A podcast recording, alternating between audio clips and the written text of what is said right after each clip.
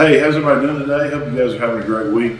Um, I wanted to share with you just a couple verses from Psalm 56.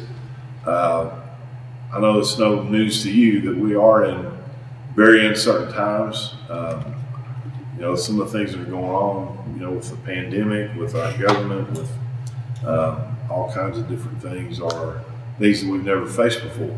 And I want to read to you something that the psalmist wrote in Psalm 56. And this is one of Psalm, uh, a Psalm of David. Um, and he wrote this during a time when the Philistines had seized him in Gath. And so he was a prisoner of the Philistines at the moment. And he writes, Oh God, have mercy on me, for people are hounding me, my foes attack me all day long. I'm constantly hounded by those who slander me, and many are boldly attacking me. You know, one of the things that, that David would, there, there's a conflict there because David knows that he's been anointed to be king of Israel, but he also knows that his current circumstances aren't really matching up to what, you know, he's been promised.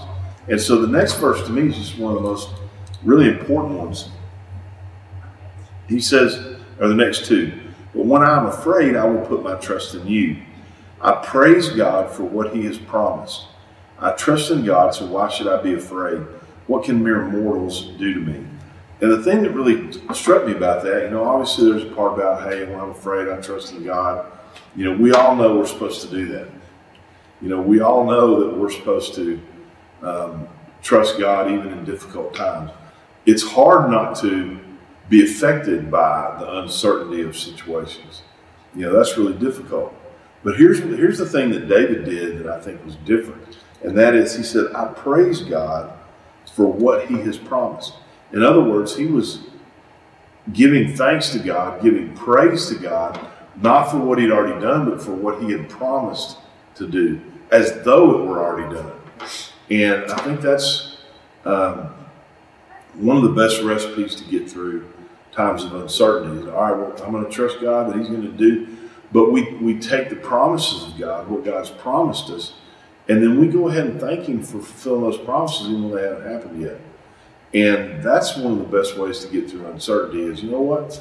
God's promised He's going to provide for me, He's going to watch over me, He's going to heal me, He's going to do all these things. And so I'm going to trust what God's already said. So even though the days are uncertain, you know what? I'm not, hey, if there was ever a time when I might say, well, this is going to happen next and then that, I, I have no clue what's happening. I'm not a prophet.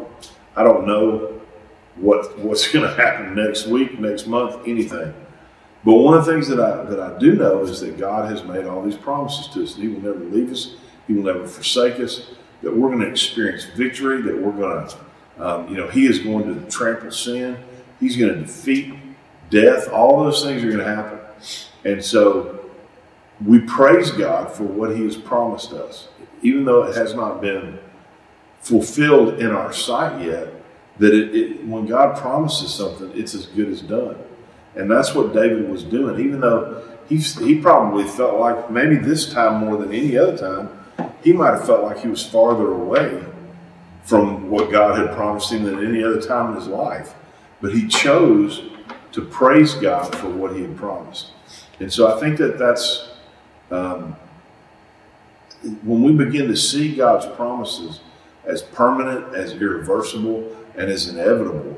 You know, we tend to think, well, this is going to be inevitable, all these bad things, instead of seeing that God's promises are really the only inevitable thing for the future. You know, that, that's the truth.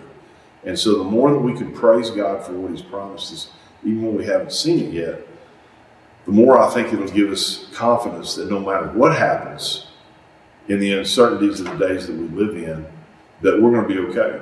You know, and whether that means you know that I'm I'm in heaven with Jesus, or whether that means I experience victory here, or whether it means that you know I'm going to march back with Jesus when He comes back to the earth, whatever that means, I'm going to experience victory. And so we praise God for those promises, even when they haven't 100% been fulfilled today. So um, that's Psalm 56, first four verses. I'd encourage you to read through that and uh, hope that you'll join us this Sunday. We will have in-person services at 9:45 and 11, um, or you can join us online. So whichever way works best for you and your family, hope that we'll see you See you Sunday. I hope you guys have a great rest of the week.